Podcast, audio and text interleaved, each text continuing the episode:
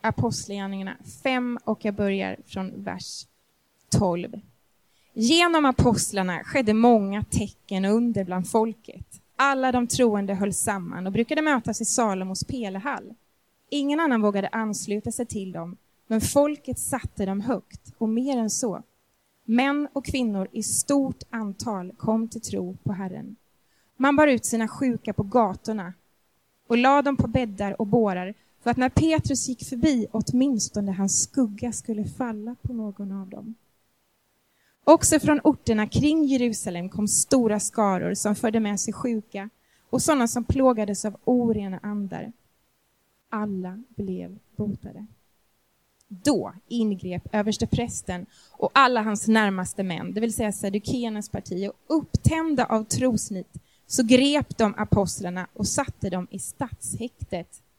Men på natten öppnade en ängel från Herren fängelsets dörrar och förde ut apostlarna och sa Gå och ställ er i templet och låt folket höra om allt detta nya liv. Och de lydde och gick tidigt på morgonen till templet och undervisade. Så hoppar jag ner till vers 27. När de kom tillbaka med apostlarna så förde de in, förde de in dem till råden och överste prästen började förhöra dem. Vi har uttryckligen förbjudit er att undervisa i det namnet och ändå har ni fyllt hela Jerusalem med er lära och vill göra oss ansvariga för den där mannens blod. Petrus och apostlarna svarade, man måste lyda Gud mer än människor. Våra fäders Gud uppväckte Jesus som ni hängde upp på en träpåle och mördade. Honom har Gud upphöjt med sin högra hand och gjort till hovding och frälsare för att Israel ska kunna omvända sig och få förlåtelse för sina synder. Om allt detta kan vi vittna och likaså den heliga anden som Gud har gett åt dem som lyder honom. Och de sista verserna 40 42. Rådet eh, följde hans råd och kallade in apostlarna och förbjöd dem att tala i Jesu namn och släppte dem sedan de låtit prygla dem. Och apostlarna lämnade rådet, glada över att de befunnits värdiga att förnedras för namnets skull. Och de fortsatte dag efter dag med att undervisa i templet och hemma och förkunna budskapet att Jesus är Messias. Det här blir bra. Välkommen fram Viktor och varsågoda och sitt.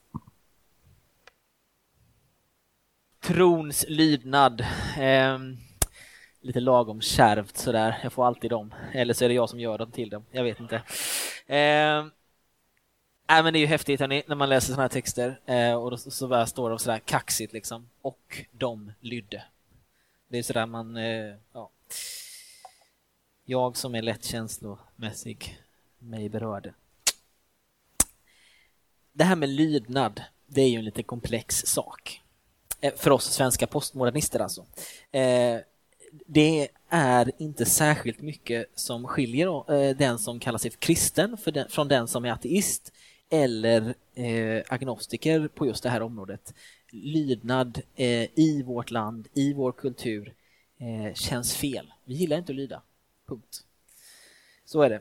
Och du som jag har kanske läst någon gång de här orden i eh, Johannes brev 15 och 14 där det står så här, ni, ni är mina vänner om ni gör vad jag befaller er. Och man blir så här, liksom, det är sån, det är sån käftsmäll liksom. Bara så här, jag, ska säga det, jag ska säga det till min fru nästa gång. Oh, du är min fru om du lyder mig. Nej, men den kommer inte gå hem liksom. Det, det kommer bli väldigt stora problem kan jag meddela.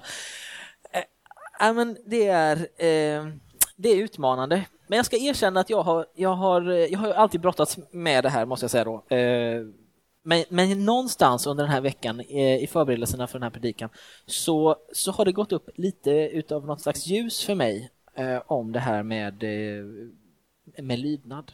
Och eh, jag ska försöka att liksom presentera det som jag, jag tror att jag liksom är något på spåret. Liksom. Jag tror att jag kanske har närmat mig lite grann eh, förståelsen av det här med lydnad eh, som för mig åtminstone tidigare har varit ganska så knepigt. Vi börjar på en gång tänker jag, vi hoppar rakt in. Ehm, I Apostlagärningarna 5, 20-21 så, så står det så här, gå och ställ er i templet och låt folket höra om allt detta nya liv. Och då, det lydde och gick tidigt på morgonen till templet och undervisade.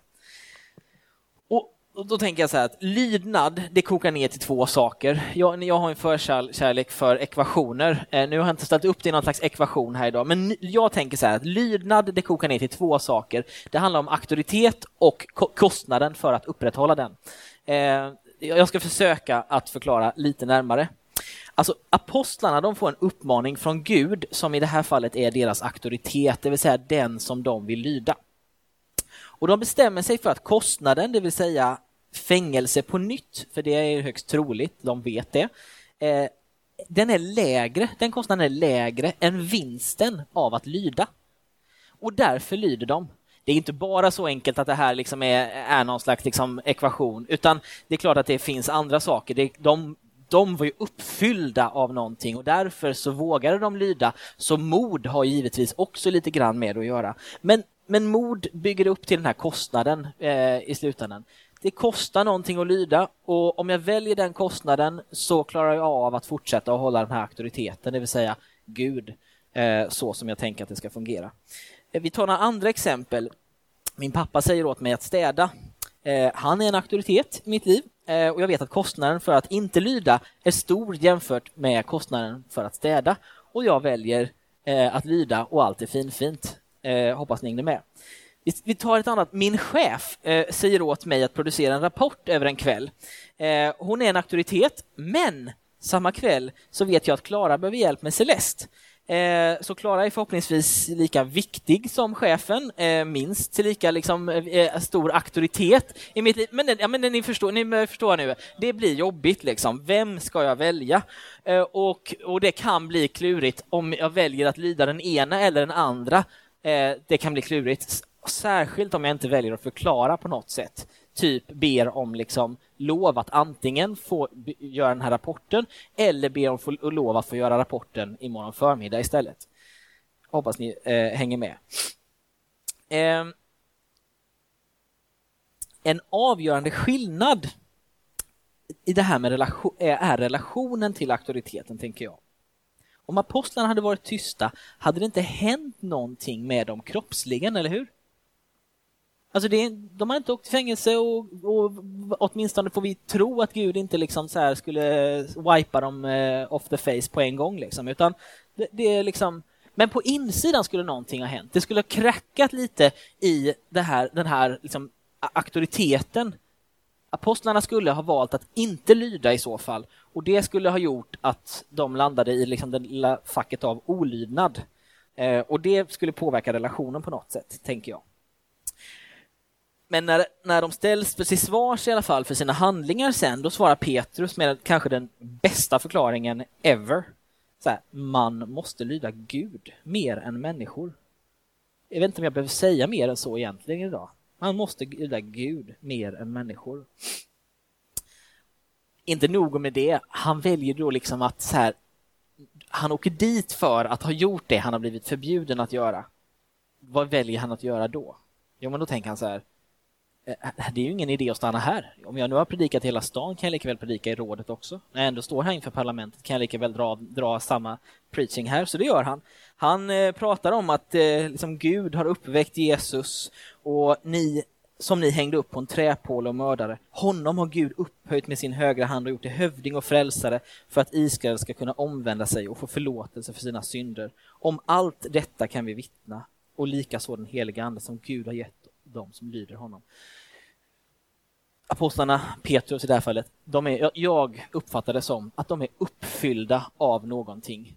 Det är inte bara liksom eh, ren och skär, äh, men vi, vi, jag väljer den här, kostnaden eh, I don't care, utan de är uppfyllda av tro på Gud och det leder dem till tron på den här auktoriteten leder dem till att kostnaden blir mindre. Det är bara Gud som vi vill lyda.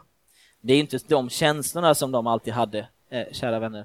Det kan vi vara säkra på. De kände mycket annat, det lovar jag er. Men de valde att ändå in, liksom, mitt framför detta, ändå välja lydnaden. Man måste ju inte lyda Gud, det skulle man kunna säga. Så, så Petrus uttalande är ju lite fel egentligen. Alltså, man måste lyda Gud mer än människor, det måste man ju inte. Alltså det är liksom, Det går ju, alltså det finns plenty eh, av bevis i världen på att det, man inte måste. Det finns jättemycket människor som, som inte gör det, jag till exempel. Eh, och ändå så, liksom så, så lever man och andas och sådär. Men om Gud ska vara ens auktoritet, om Gud ska vara liksom Gud i ens liv, då måste man det. Och det är det här som jag har haft svårt länge. Eh, så. Men lärjungarna de kommer från en, en, liksom en, en lång tid, eh, ett liv tillsammans med Jesus och, och de är liksom uppfyllda av detta, det här exemplet på lydnad som Jesus är för dem. Paulus, han, han närmast sjunger fram det i Filipperbrevet 2, 6 och 8. 6 till 8. Han ägde Guds gestalt men vakade inte över sin jämlikhet med Gud utan avstod från allt och antog en tjänares gestalt och han blev som en av oss. När han till det yttre hade blivit människa gjorde han sig ödmjuk och var lydig ända till döden, döden på ett kors. Alltså om, om det är så man ser på Jesus, om man, om man är en, en del av apostlarna och lärjungarna och så tittar man på Jesus och så tänker man så här, han var lydig. Det är honom jag vill vara som, då följer jag hans exempel. Då blir det här helt plötsligt rimligt. Lärjungarna hade, menar jag, lärt sig att leva inför en publik som egentligen bara bestod av en enda, Gud själv. Det fanns inga andra som satt ute i folkhavet. Gud var den enda som såg på den här föreställningen, eller åtminstone den enda viktiga i publiken. Så att lyda någon, det är att tillskriva den auktoritet nog för att betala kostnaden när lydnaden kräver uppoffring. Kände ni att jag hade klämt in fem eller sex riktigt hårda ord i samma mening där? Ja, precis så. Astufft. Ha, hur gör vi då? Tänker man ju genast sådär. Vad, liksom, vad, ja, ja, men så här, om man vänder på det då en stor och lycklig publik istället. Om vi lever för en stor publik som eh, ska bli lycklig och ge oss applåder och hurrarop varje gång vi gör något som faller dem i smaken. Hur skulle det kunna se ut då, tänker man ju. Eh, och vi skulle nog anpassa det som vi själva såg som anstötligt till den rådande kulturen, tänker jag mig. Vi skulle säkerställa att publiken blev den ytterst avgörande faktorn om vi lyckas eller inte. Vi skulle kunna mäta hur stor publiken var och hur nöjd den var Eh, och vi skulle därmed ha gjort publiken till vår auktoritet. Och jag tror att det här är en av våra absolut största utmaningar. Kära vänner, vår ängslighet är vår avgjort största avgud i detta. Det är vår auktoritet. Vår rädsla för att inte passa in, för att inte vara accepterade, för att inte få vara med, den driver oss långt vår ångest inför känslan av utanförskap och främlingskap. Vi vill så gärna att alla ska tycka om det vi gör. Vi nästan drömmer om att folk ska liksom säga Titta vad bra, och vad fint, applåd, jättebra, kanon, we love you. För min egen del så eh, påverkar det här till exempel mitt, mitt kravställande på mina medarbetare. Alltså jag vill så gärna att de nästa gång vi har en sån här review på vårt företag så vill jag så gärna att de ska skriva att han är den hyvens bästa chefen som finns. Det, det liksom finns på min insida, det driver mig till viss del. Och jag vill också att ni ska tycka om mig. Jag, här när jag står här, jag vill liksom att eh, ni ska verkligen tycka om det jag säger. Så, så jag får verkligen vara på min vakt mot att dels säga saker som är liksom så här gulligt sockersöta, men och för min egen del kanske ännu mer att framstå som smart, intelligent och duktig. Det är en av mina stora drivkrafter och jag måste akta mig för det nu sitter du där och tänker så här, smart, duktig och intelligent, skämtar med mig. Men eh, det är så faktiskt, det är en av mina drivkrafter. Ja, eh, för många föräldrar så skulle det kunna vara uppfostran som är utmanande. Barnet blir ju så ledset när det inte får som det vill och jag älskar mitt barn, så därför borde jag väl kanske ge det eh, vad det vill ha, så att säga. Och åtminstone föräldrar, men miss, troligen alla ni andra också, fattar att det är inte så man gör. Man ger inte barn allting det de vill ha. Man ger det som är gott för dem. Och det, det är den här ängsligheten som driver oss fram till detta. Låt mig ta ytterligare ett exempel lite längre den här gången. Den mediala hetsjakten på Sverigedemokraterna är liksom ett, något slags praktexempel på hur ängsligheten driver oss eh, till att tro att grupptryckets kraft, det ska lyckas. Media, ja närmast hela Sverige, förväntar sig att utfrysning från den coola gruppen, ni vet alla vi andra, eh, det ska fungera. Man utgår från att det borde få dem att rätta in sig i ledet. Det sjuka i sammanhanget är att SD-politiker och väljare inte nödvändigtvis chockerande nog inte primärt är intresserade av allmän acceptans. Det är sjukt. Man lever i liksom ett annat paradigm. Man har kommit på att det finns en annan auktoritet. Man måste inte lyda liksom det som alla tycker i Sverige en liksom enkelspårig väg. Och det, det, det är därför den här totala moralpaniken uppstår liksom i Sverige. Hur är det ens möjligt? Alltså 4 procent det kunde vi acceptera, men nu är det 18 liksom. Vad händer? Där hamnar vi liksom i den här ångesten, i den här ängsligheten. Och det handlar egentligen bara om att man ser en annan auktoritet. Att man ser att det här uppfattningen i min värld nu då som driver Sverigedemokraterna är att det här landet är på väg åt skogen och vi måste lösa det och vi ser att problemet är primärt kopplat till invandringen och det behöver vi alltså lösa. Det finns massa mycket, liksom, mycket mer vi kan brodera ut där liksom, så det är inget så. Uh, och, och uh, det, det, är inte skäms på dig liksom, om du röstar på dem eller något sånt där, utan jag försöker bara förklara liksom. Eh, ni vet, kristna de brukade leva så där en gång förr också, i den där mediala hetsjakten. Man var jagade, baktalade och allt annat eh, än omtyckta av makten och medien. Och ändå lydde man sin auktoritet. Johannes skriver i Uppenbarelseboken så här att jag såg en tron och, och på den tronen satt ett lamm. Och det, säger det så jätteskumt för oss, vi fattar inte, fattar inte språket. Men, men det han ville säga var kejsaren som sitter på tronen, Nero, Domitianus eller vad de nu hette just då, är inte den högsta auktoriteten i universum. Det är lugnt. Liksom. Det finns någon annan som sitter på tronen. Det finns någon annan som är viktigare att lyda. Och därför så drivs liksom de här kristna till att säga sådana här grejer. Att de var stolta över att ha förnedrats för namnets skull. Tertullianus, han går så långt, en kyrkofader på, eh, på 200-talet, han går så långt han säger att, att martyrernas blod alltså de kristna som dödades, det är kyrkans utsäde.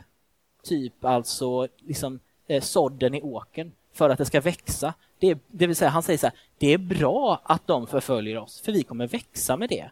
Och om det är någon som drar parallellen tillbaka till exempel till Sverigedemokraterna så är det så det funkar. Det man förföljer generellt sett, om det funkar och är hyfsat på riktigt i människors hjärtan, så kommer det bara spä på det hela. Och därför är det en genial plan, eh, det här med i Sverige, att vi är så icke-förföljda. Det är perfekt. Det är liksom eh, homerun för eh, the devil himself. Liksom. För att det kostar inte så mycket och därför så liksom är det chill och lugnt. Den här ängsligheten den påverkar också vår relation till makten i veckan så var ju påven på besök i USA. Jag vet inte om ni har uppmärksammat detta. Jag tycker sånt är lite spännande. Det är liksom kombinera religion och USA. Det är liksom två av mina stora intressen. Eh, Ja, hur som helst. Nej, men det är smått underhållande när han kliver in för, fram, framför kongressen och bara så här. Jag är pro-life liksom. Alltså för livet, även det ofödda. Och han får stående ovationer från republikanerna, de högerdrivna liksom. Och sen så säger han så här, jag är för livet, även det dödsdömda. Då får han stående ovationer av demokraterna, liksom bara wow, bra liksom. Och liksom båda är lika mest up. Det är ju, det är ju, men det är så det är. Alltså, och han går ganska hårt åt dem efter punkt efter punkt, säger liksom skärp er, ni måste ta ansvar för klimatet, ni måste ta ansvar för hur det ser ut i ert land socialt och så vidare. Han och man, man blir så här, hur vågar han? Hur vågar man kliva in för världens mäktigaste parlament? Man är bara en liten präst. Påve må så heta, men man är präst. Och ändå så ställer man sig där och liksom läxar upp dem på punkt efter punkt. Jo, man gör det därför att man har en ny världsordning framför ögonen. Man ser något annat, man lever med en annan auktoritet. Det är inte den här världens makter som är det högsta. Därför vågar man göra sånt. Jag tänkte också sen då, för, för han pratar ju också mot våld bland annat tänker jag på, på våld och vad händer liksom med vårt motstånd mot våld, eh, vi som är kyrkan? Alltså Jesus går ju själv icke-våldets väg ända till korset och dör döden i vårt ställe. Och 300 år eh, följer av icke-våldsrörelse. Soldater byter karriär, gladiatorer slutar döda, prostituerade byter inkomstkälla och så vidare. Och resten av kyrkans eh, historia är dock inte riktigt lika vacker på den här punkten man utvecklar teorier om hur ett krig kan föras rättfärdigt och kanske värst av allt startar man korståg i Guds eget namn. Det finns några ljuspunkter, typ på 1900-talet, Martin Luther King Jr, Desmond Tutu och så vidare. Under det tidiga 1900-talet finns en amerikansk pingströrelse som heter Assemblies of God. Det är typ världens största pingströrelse. De sa så här, militärtjänst är oförenligt med Jesu Kristi evangelium. En kristen kan inte fullt ut lyda sin herre och mästares undervisning om han går ut i väpnad konflikt. Men efter världskrigen så ändras något helt plötsligt. Och så under Vietnamkriget deklarerar Assemblies of God vi lever i en värld där det kan uppstå internationella kriser som leder vårt land till att gå in i väpnad konflikt för att försvara dess ideal, frihet och nationella existens. Som rörelse försäkrar vi vår lojalitet mot Förenta Staternas regering i krig och fred. Alltså, AOG svär sin högsta trohet mot den amerikanska regeringen.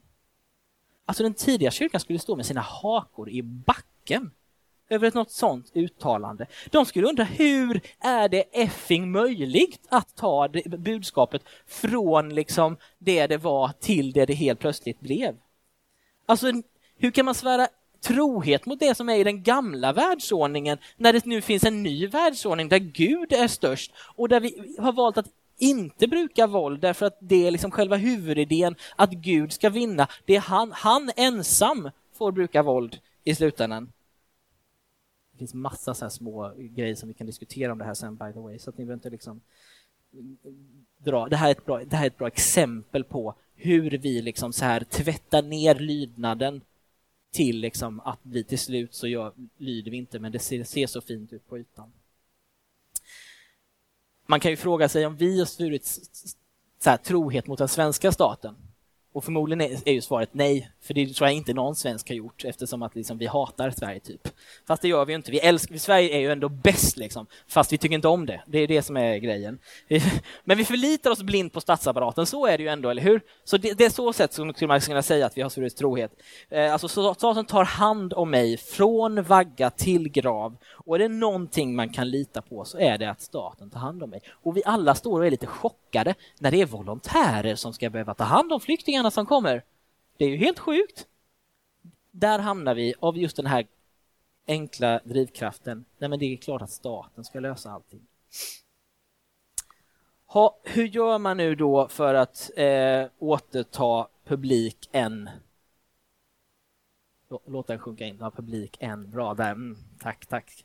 Eh, nej, men hur gör man för att återta publiken? Hur gör man för att se till att rensa ut och se till att det är en som sitter där kvar på föreställningen? Att det är Gud som är ens primära publik. Det är honom man lever för. Apostlarna, de, de är ju liksom, de är ju kaxiga. I Apostlagärningarna 5, 30-32 han förbjöd, de förbjöd dem att tala i Jesu namn och släppte dem sedan de vågat prygla dem. Och så sa punkt, punkt, punkt. De fortsatte dag efter dag med att undervisa i templet och, hemmen, eh, och hemma och förkunnade budskapet om att Jesus är Messias.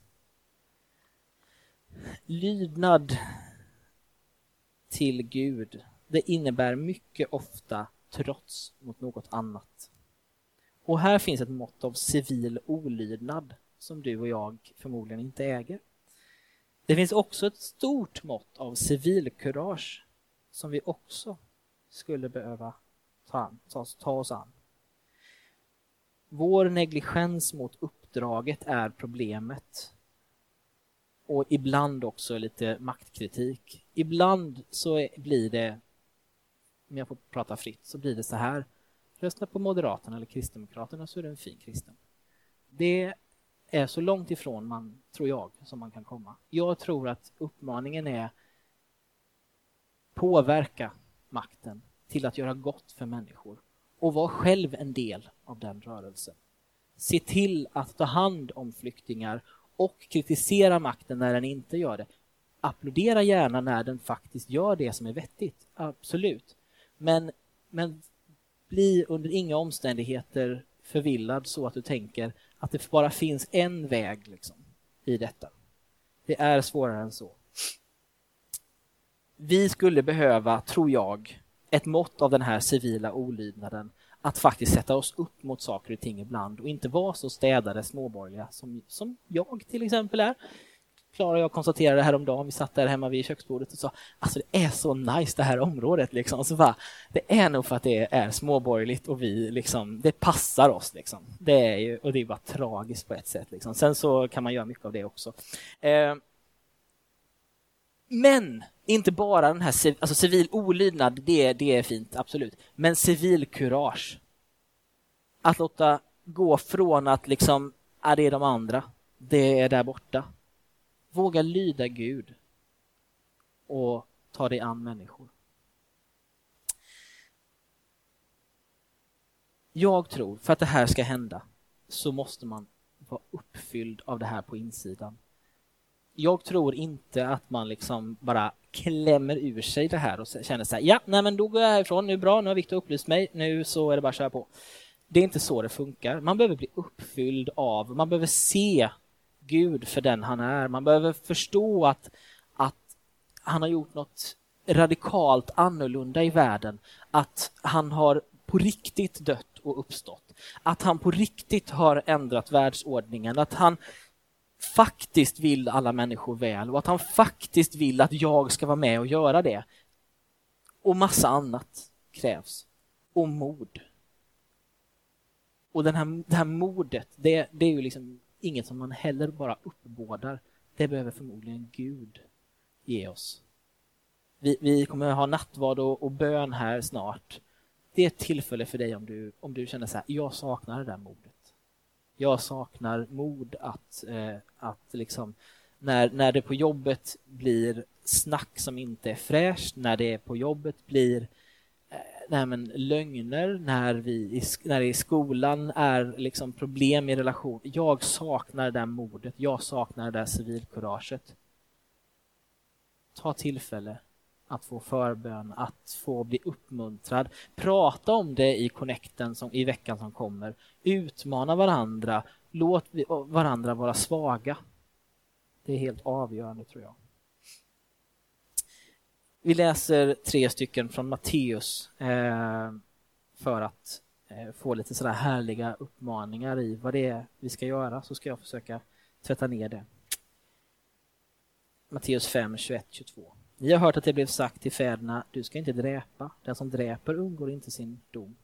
Men jag säger er, den som blir vred på sin broder undgår inte sin dom och den som kvä, okvädar alltså snacka skit eller något, jag vet inte. Eh, sin broder undgår inte att ställas inför rådet och den som förbannar honom undgår inte helvetets eld. Matteus 5, 43, 48. Ni, tänk det här Jesus som säger det här fortfarande. Ni har hört att det blev sagt, du ska älska din nästa och hata din fiende, men jag säger er, älska era fiender och be för dem som förföljer er då blir ni er, ni er himmelske faders söner.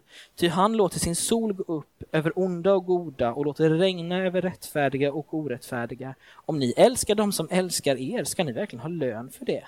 Gör inte tullindrivarna likadant? Och om ni hälsar vänligt på era bröder bara på dem, gör ni då något märkvärdigt? Gör inte hedningarna likadant? Var fullkomliga istället, så som er fader i himmelen är fullkomlig. Och till slut Matteus 6, 19, 21, 19 till 21 och 24. Samla inte skatter här på jorden där mal och mask förstör och tjuvar bryter sig in och stjäl. Samla skatter i himlen där varken mal eller mask förstör och inga tjuvar bryter sig in och stjäl. Så där din skatt där, där kommer också ditt hjärta att vara. Ingen kan tjäna två herrar. Antingen kommer han att hata den ena och älska den andra eller hålla fast vid den ena och inte bry sig om den andra. Ni kan inte tjäna både Gud och mammon. Ni kan inte ha två auktoriteter i ert liv. Kära United Stockholm, låt inte det faktum att vi talar om att vi alla är syndare bli en ursäkt för dig att inte leva ett heligt liv. Låt oss konstatera att Jesu uppmaning att älska våra fiender förbjuder oss från att döda dem i krig, hata dem i media eller på sociala medier för den delen. Våld, både fysiskt och psykiskt, är effektivt och därför mycket populärt. Det gör att vi undslipper att vänta på Guds hämnd, för hämnden är verkligen Herrens. Men effektivitet är inte Guds primära mål för dig och mig, utan att lyda är det. Låt oss bli människor som lär oss att förstå att Jesu anspråk på vårt, vårt världsliggande ägande är stort. Att de 10 procent som du och jag ger bort till hans församling, det är bara en deklaration av allt, att allt annat tillhör honom också. Han uppmanar oss att använda våra ägodelar för gott. Och låt oss därför bli människor som följer Jesu uppmaning, till exempel i Lukas 14, där han säger att när du ställer till med fest, bjud också de fattiga och de som lider av utanförskap. Våga lyda det, kära vänner. Låt oss bli människor som aktivt söker att hjälpa andra människor i deras svaghet, i deras misär och i deras utmaningar. Då gör vi precis som Jesus. Vi så att säga sväljer synden i världen, sväljer ondskan i världen tar in den i oss själva, in i församlingen och gör världen bättre. Låt oss lägga oss av ängsligheten för vad människor ska tycka och tänka. Låt oss fokusera mer på vad Gud tycker och tänker och be om mod att följa honom när det där modet tryter. Låt oss följa apostlarna exempel och förkunna Kristus med hela våra liv vart hän vi går fram trots att det stundtals kan kosta mer. Det är min utmaning idag. Det får bli de sista orden. Anladım.